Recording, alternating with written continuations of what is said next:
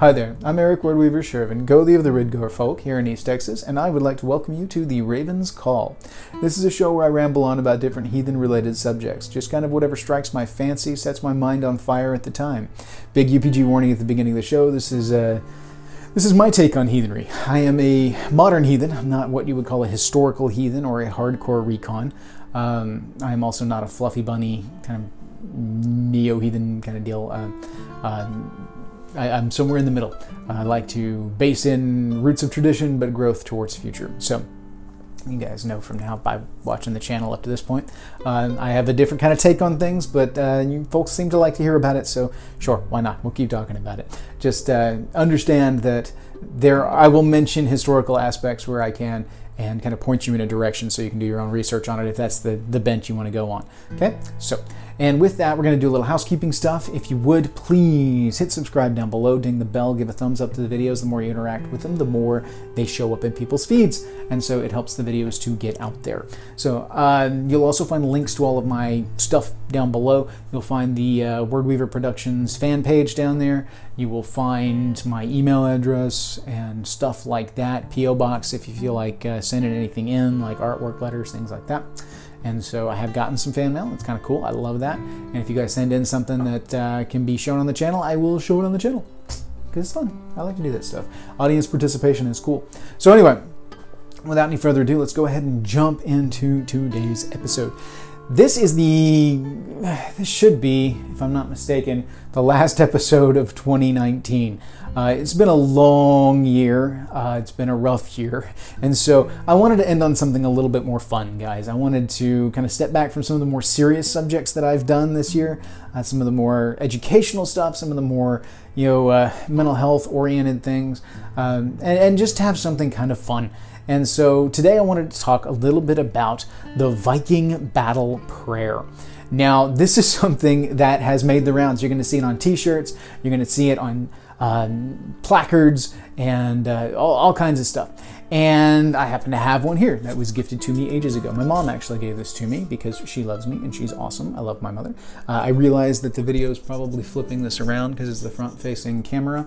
And so it probably doesn't show up where you can read it, but that's okay. I'm going to read it to you here in a minute uh, in case you haven't heard it, but I guarantee you you've heard it before. Okay? And for those not in the know, this is not a historical thing, all right? This is something that's very much a modern creation. It's not even a heathen creation, but it's got some cool heathen elements to it. And so I find that there's some some cool things that can be taken from it. In the vein of modern heathenry where we're creating new heathen stuff in the modern era that's informed by and grown from classical heathen things. Uh, this is kind of a cool example of some of the things we can do, which is part of the reason I wanted to point it out, because it's one that's fairly widespread. I mean, it, it's very simple to find. You can find it anywhere, it's printed on everything. But it's a good example of things that we can do ourselves. And this wasn't even done by a heathen, to my knowledge. Uh, I actually don't know who specifically came up with it. Uh, but, and, and some people will try to counter me on it give it a minute. Um, I don't know exactly who came up with it, uh, but I could probably find out by doing some extra research. I just haven't done that particular part of the research. Anyway, uh, this is things that we can do as heathens. We can create our own things that are catchy, that are, are great like this. And I've seen some really cool stuff go around on the internet. Um, unfortunately, some of it has been viked and not uh, given proper credit uh, as far as to the author that originally wrote said poems and things like that. And uh, which is really sad because these people put some really cool stuff out there and they deserve their names on it. Uh, it definitely needs to be passed around. People need to see it. It needs to get in front of as many eyes as possible, but their names deserve to be attached to it. So if you find yourself in a situation where you're sharing a really cool heathen saying and everything, make sure you take the extra effort to tag the author on it because they deserve that renown. Uh, they wrote a really cool thing. It was cool enough that you wanted to share it. So they deserve a little kudos for it, you know, especially since that's something they might be remembered for, especially if it's something really, really cool. Okay, so the Viking battle prayer.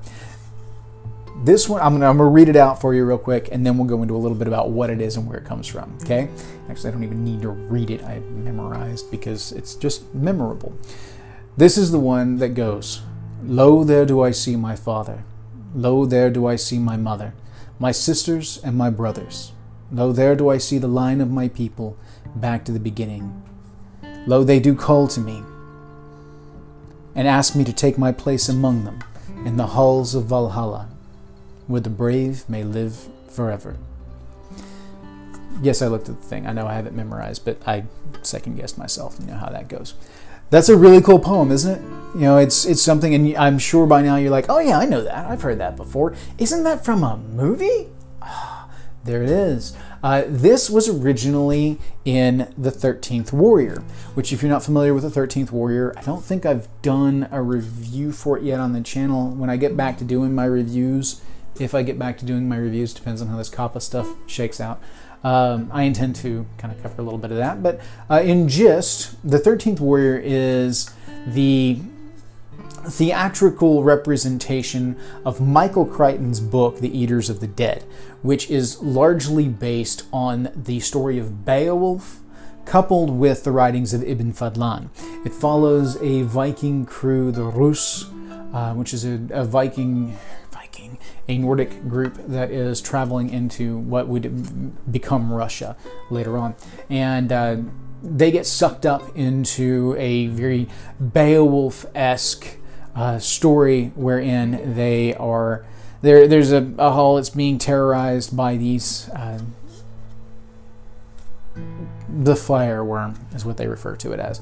There's more to it. I'm not going to get into the whole thing because I want you to watch it if you haven't watched it. If you have watched it, you already know. Okay? Uh, if you've read the book, you will find that the book actually gives more detail on the monster in question and uh, does some really cool kind of fleshing out of Michael Crichton's idea behind that. I love Michael Crichton's writings. I think he's a great author and has done some really cool stuff. Is he the best author in the world? No, but I do very much enjoy his stuff. And so, like I said before, we don't really know, I don't specifically know who wrote this. I'm sure that I could go through in the trivia and stuff and find out, um, but I haven't yet, and that's on me. So, sorry about that, guys. Um, but it's not something you can attribute to Michael Crichton himself because I went through and I read the book a couple times. And uh, it does not this is not prevalent in the book. This is not in the book. This was made up for the movie.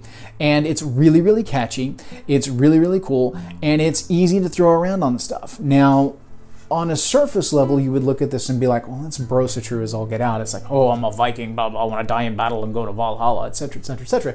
And you would not be wrong because the, the prevalent focus on it being the Viking battle prayer, uh, being referred to as the Viking battle prayer to begin with, um, plus, and it's not actually attested to be called that in the movie, they just say it.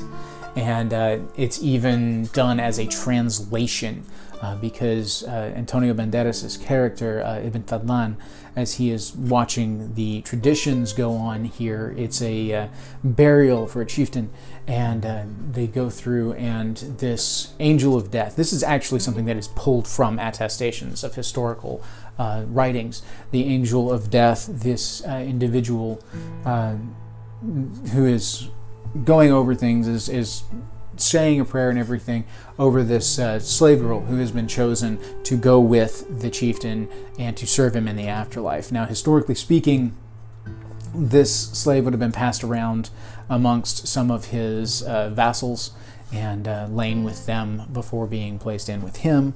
Uh, it's one version of some of the stuff that I've read on it.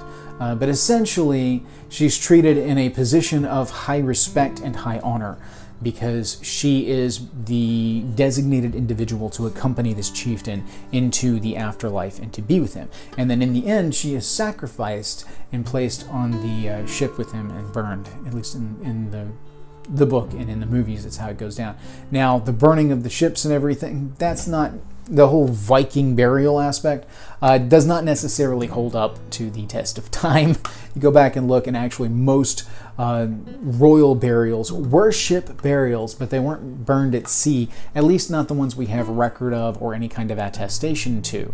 Uh, the reason for this being is because if they were, there wouldn't be anything really left for us to find and to back all of this up um, that you know destruction of the ship and everything would make it difficult to kind of track that. So we'd have to look at you know literary references and things like that. And there's not a whole lot to that. I don't, I don't think I know of any actually.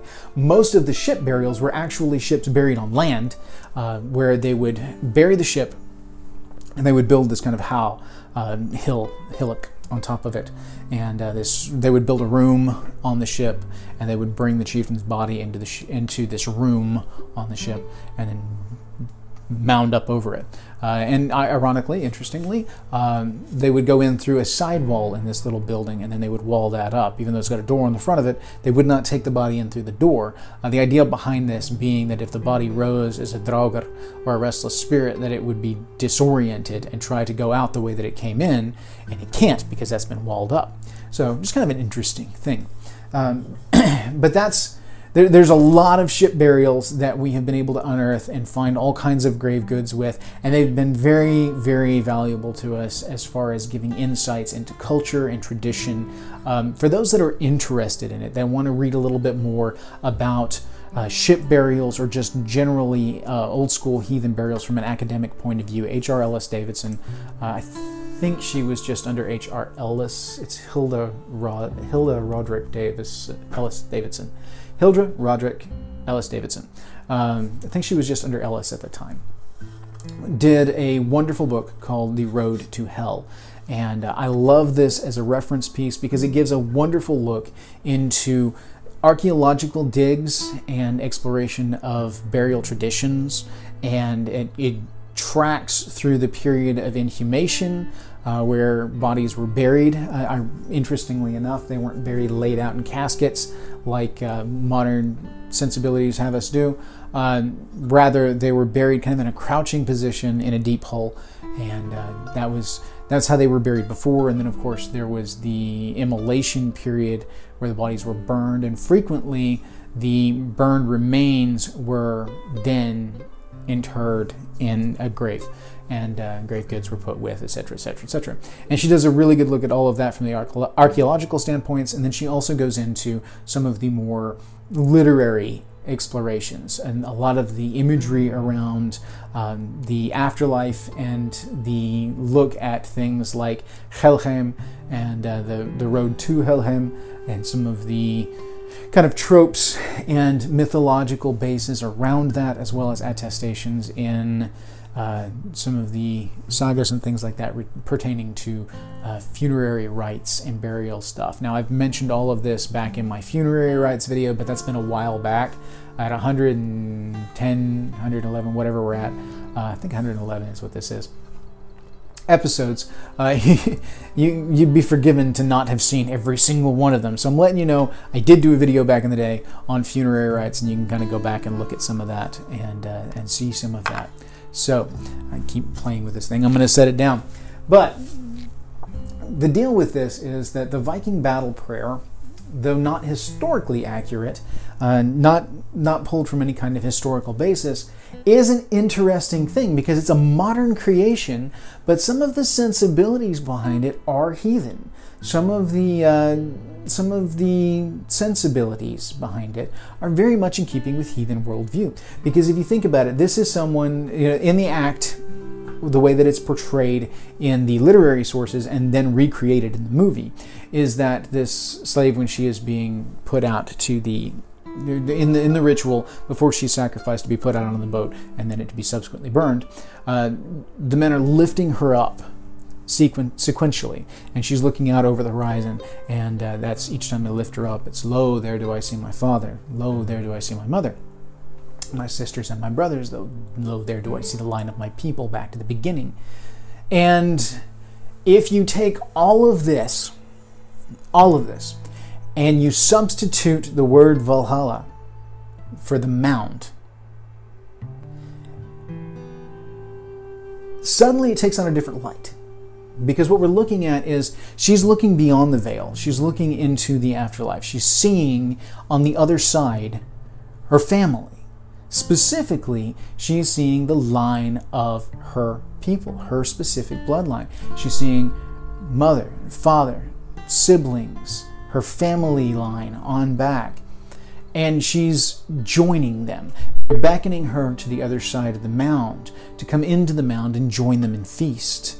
So if you take away the Valhalla imagery, which would have been very specific for warrior cult, um, and not appropriate necessarily within the context of this, because you know when you make the movie and everything, and you're playing on Viking tropes, uh, Valhalla as the heathen paradise kind of thing, uh, very Brosatru kind of uh, mentality, uh, you end up with that kind of theme going on. And I can understand why they would have chosen to do that for the movie because they're not heathens, they're not historians. Now, interestingly enough, you know, Michael Crichton did do a lot of research on things for the movie in order to kind of bring in some historical elements to it, uh, his use of Norse as a language in there and uh, watching Ibn Fadlan try to learn the Norse language and then transitioning because they're actually speaking Norse uh, while they're speaking around him before he learns the language and then he begins to learn the language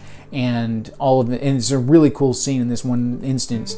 He begins to learn it and in so doing starts to understand what they're saying and they shift from norse into english so that we can all understand them too. So we experience that kind of jump with Ibn Fadlan's character. Really cool directorial choice. I liked it.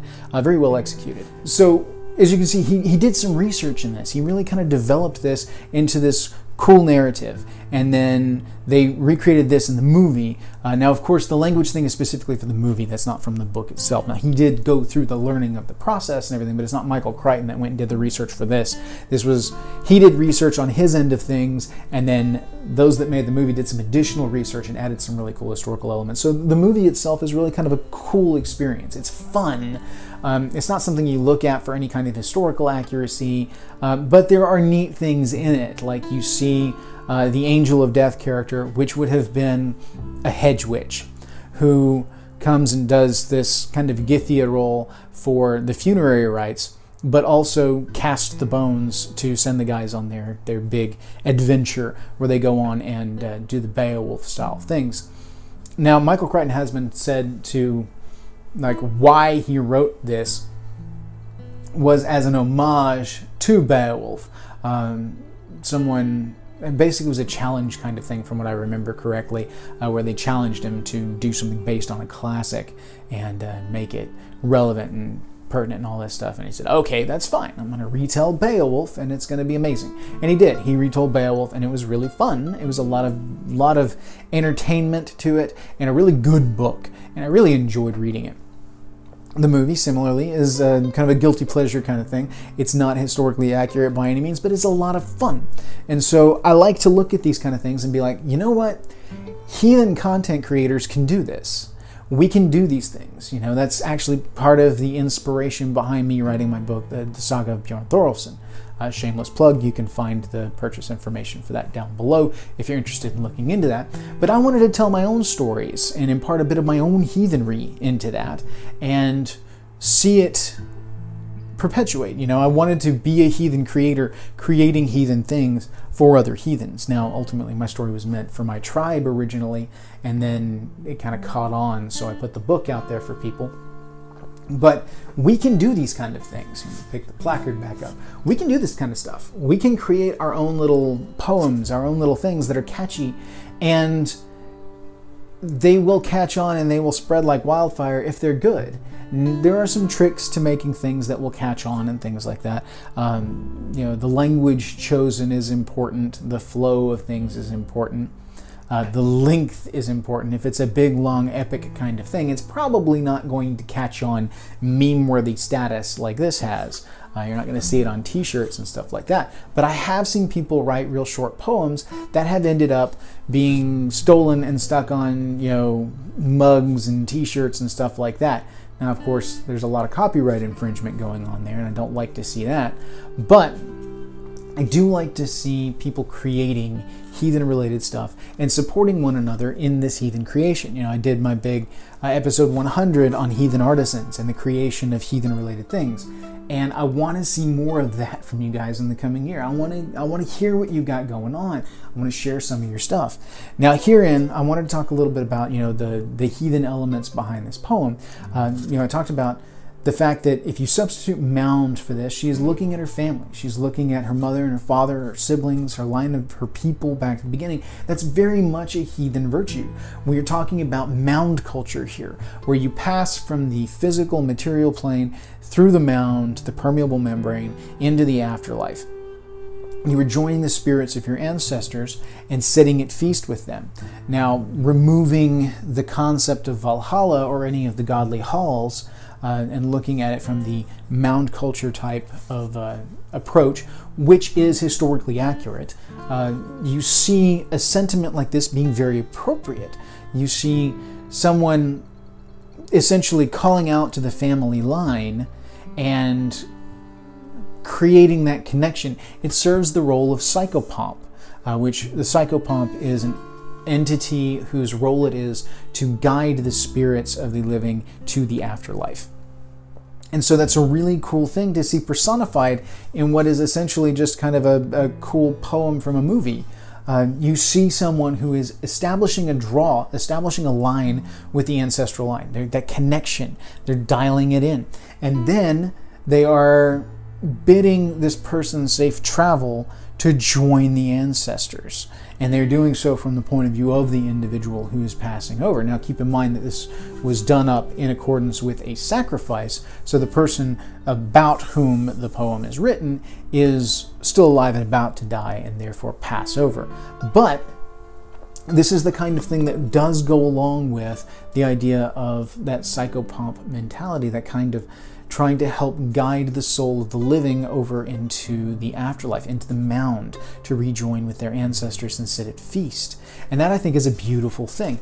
So that's just a cool little thing that was in a movie and yet still has a very heathen sentiment to it. It's a very real thing and it's essentially a throw. It's an entirely modern creation. It is not historically based in anything. Um, it's not you know jacked from some ancient script somewhere. It's not a paraphrase of something else. It's a modern creation written by some person in the modern day for a Viking movie in how they would view a Viking funeral or Viking sacrifice of this nature going on based on the limited understanding that they have uh, from their research, which is essentially what we're all doing. We're trying to create our own traditions, our own practices, and we're doing so based on what research we have and what we can do. You know, we're learning where we can, we're taking what we can inspiration wise, and then we're creating something of our own in the modern day. This is this the, the, the key root of grassroots heathenry. This is you know building tribal identity. You know, if someone were to go through and write something like that as a funerary rite, and then that be recorded within their tribe as this is how we do it. This is thew for our tribe. This is how we help the souls of our people pass on to their ancestors. I find that to be a beautiful thing. Not just a beautiful thing, but a commendable thing. I see it as something that more people should do. So we can write and we can make art and we can do all these things, but we need to integrate those things within ritual. We need to, like Sigdrifa's prayer, you know, you get the uh, the prayer from I, th- I believe it's Sigdrifamal, uh, where it's the Hail Today, etc., etc. Um, I don't have that one memorized, but um, where we're greeting the day. You know, it's a it's a morning ritual. I've seen a lot of people take on that particular stanza or set of stanzas as a morning ritual, and they will stand up and they'll recite it to the sun as the day joins, and they they want to have a good day, and they'll they'll do that as a morning ritual. Now there's nothing wrong with that. I like it as a tradition. I would like even more so for the people, instead of just jacking this stanza from Sigdrifamal, but to write their own, create their own thing, and keep in mind what, use it as a template, you know, understand that, you know, we're hailing the day, we're hailing the spirits and the gods, and we're establishing a tie and we're hoping for a good day kind of thing. I do a very similar thing with my rituals every morning for my uh, my ancestors. Uh, because I put out a daily offering for my ancestors, and I have a little rote thing that I like to do for them, a very specific script. I have a um, script for my Husvetir that I like to say on a daily mm-hmm. basis that I amend based on what's going on in the day. But there's some key elements that I always like to be in there because the ritualization of it is important. But it's all entirely of my own creation. It's not something that I've borrowed from anyone, but I have looked at other rituals. I have looked at sagas. I have looked at uh, kind of heathen worldview type things and used that to create these things. I've used that to give life and voice to my ideals, my sentiments, and my intentions, and give them form, ritualize them into something that can be repeated and has meaning. So every morning when I get up, and I blearily step in front of my altar and I give my offerings. So I do my offerings first thing in the morning. Um, I put a cup of coffee out to my ancestors and a cup of coffee out to my husvetir, uh, my hearth gods. And I do this before I take my own. I don't break my fast until I break theirs. It's a sign of deference, it's a sign of reverence, and it's an inclusive kind of thing. It's a, a gift that is not just a sacrifice, it's because my favorite thing is that first cup of coffee. When things are fresh brewed, I will usually grab it before the carafe is even full up. I'll, I'll, wait for it to get just enough to fill my cup and then I'll pour that off because it's good, it's strong, and it's bold, and that's that's one of my favorite things. So I take that draft that would be mine and I give it to them because it's my way of saying, I, I, I, respect you enough to give you that which I value most out of this pot, which is the first draft. And so I do this every day and I do my little rote thing. And it's really, really empowering for me because I don't have to sit here and think up new words every day. I can go through the rote of it in something I can do basically in my sleep because it is ritualized, it is traditionalized. So, because it's automatic, I don't necessarily have to think it all out and some days be better than others kind of things. No, I, I know at least the bases are covered. I'm doing the thing, I'm doing the thing with intention and so the result continues. Now, everybody's is a little bit different. Um, usually, when I do bigger things, I will do new scripts. Um, and I don't usually script my stuff out beforehand. I usually do kind of an off the cuff kind of thing, but I do have key points that I try to include in each of my rituals in order to make sure that everything is where it should be and the effects are what we would like them to be. I like to make sure that connection is made, the proper message is sent, that the sacrifice is established as meaning something and why. So I go through this every day where I'll go through on the big rituals and do this kind of thing. So this is a way that we can integrate our art into our ritual, at least as far as written word kind of elements go. We can create our own things like these kind of prayers and we can use them ourselves. And that's fine. You don't have to use somebody else's script. As a matter of fact, I encourage you to write your own stuff, to build your own thing. You didn't think we were going to go down this kind of an alley talking about the Viking battle prayer today, did you? No. Um, but this is this is where I see things. I take something like the Viking battle prayer and I go, okay, that's a good example of things that we can do ourselves to build and to create and to build tribal identity, hearth identity, and establish ourselves as modern heathens. So that's that's where I go with this. My brain works in, in weird ways sometimes, but hopefully this will spur some kind of insight for you guys, uh, some inspiration maybe to go out and create your own things, to create your own prayers and stuff. Um, I have one that I did back in the day that I used to use all the time, which was very basic, but to kind of give an example of something that could become rote and uh, be able to be a, a, good ritual on a daily basis. This is one I used to do before I amended to the current scripts, which I'm not going to share the current scripts because those are mine and those are for my my ancestors and for my husvetir. Uh, they're not for public consumption. But uh, blessed am I on Midgard in the eyes of the Aesir kept, that I may walk upon Ymir's flesh, wrought by godly might, guided by my ancestors, and aided by the Vetir of the land. Lucky am I to have the kith and kin I do. As such I say hail. Hail to the gods and goddesses on high. Hail to my ancestors. Hail to the Vetir. And hail to my folk. Hail. That's a simple prayer, simple thing that hits all of the notes, that hits the gods and goddesses, hits the ancestors, hits the Vetir, and hits the folk, that hits the religious, the spiritual and the cultural elements of heathenry all within one little thing. It's a cool deal. You're welcome to use it if you want to. I don't care. Uh, it's not copyrighted or trademarked or anything like that. Um, but it's just kind of a cool little little thing that I did and that I did for ages as that one thing when I was very early in my heathenry and was doing kind of a catch-all ritual in the morning. Um, I have since broken things down into individual rituals because I find individual rituals to be far more effective and far more meaningful as building a relationship with those particular entities. The problem with a ritual like the one I just recited is that it is broad based, kind of scattershot, and catches everything. There's nothing necessarily wrong with that. Sumbel catches all of that and rolls it into one, um, at least within the three round system that my tribe likes to use. I realize the historical classical Sumbel is a little bit different. Um, but within the, the context of the three round gods and goddesses, ancestors, dearly departed, and uh, the toast, oaths, and boasts, toasts, oaths, and boasts, uh, that hits the religious, the spiritual, and the cultural side all kind of rolled into one. So even though that's not necessarily inappropriate based on that kind of correlation, uh, I find those kind of morning offerings to be more effective if they're targeted. Uh, it does more to build the relationship if I step outside of that scatter shot and really kind of focus and hone in on the purpose of that ritual and to whom it is, etc., etc., etc. And so, but all these things are things that I have created myself. And they are deeply meaningful to me, and I'd like to see the same thing for you guys. Build your own rituals, build your own sayings, do these things, but make them your own, and and really embrace that.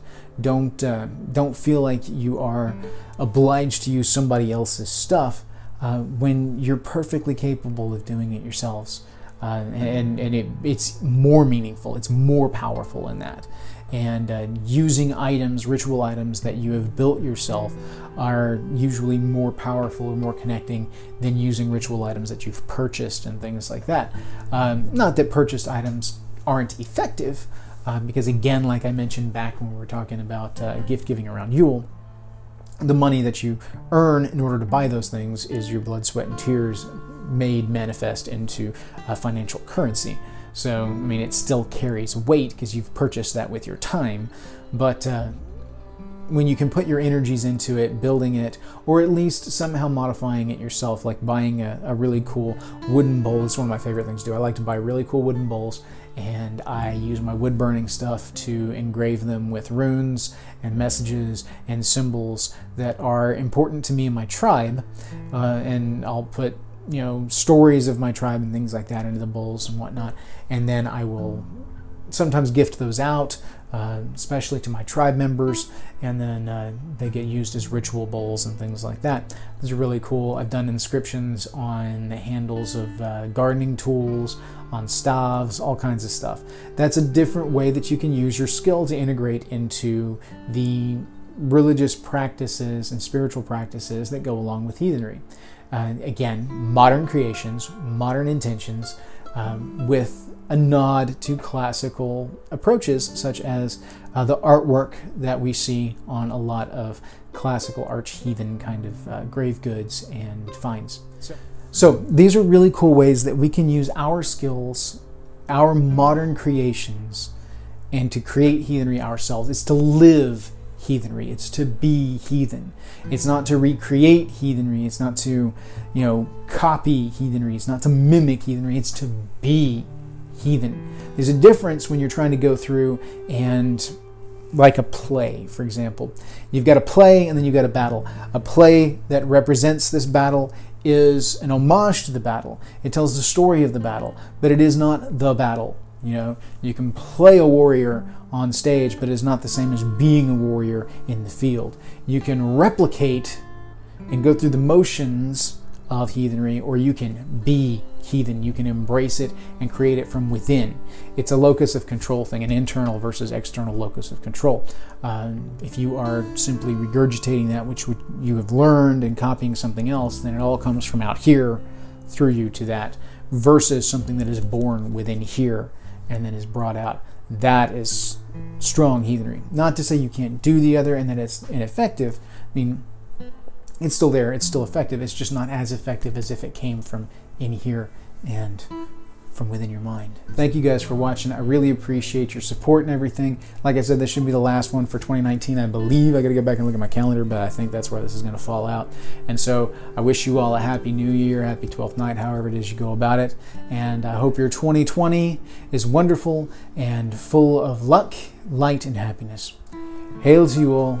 May your hearth fires burn bright.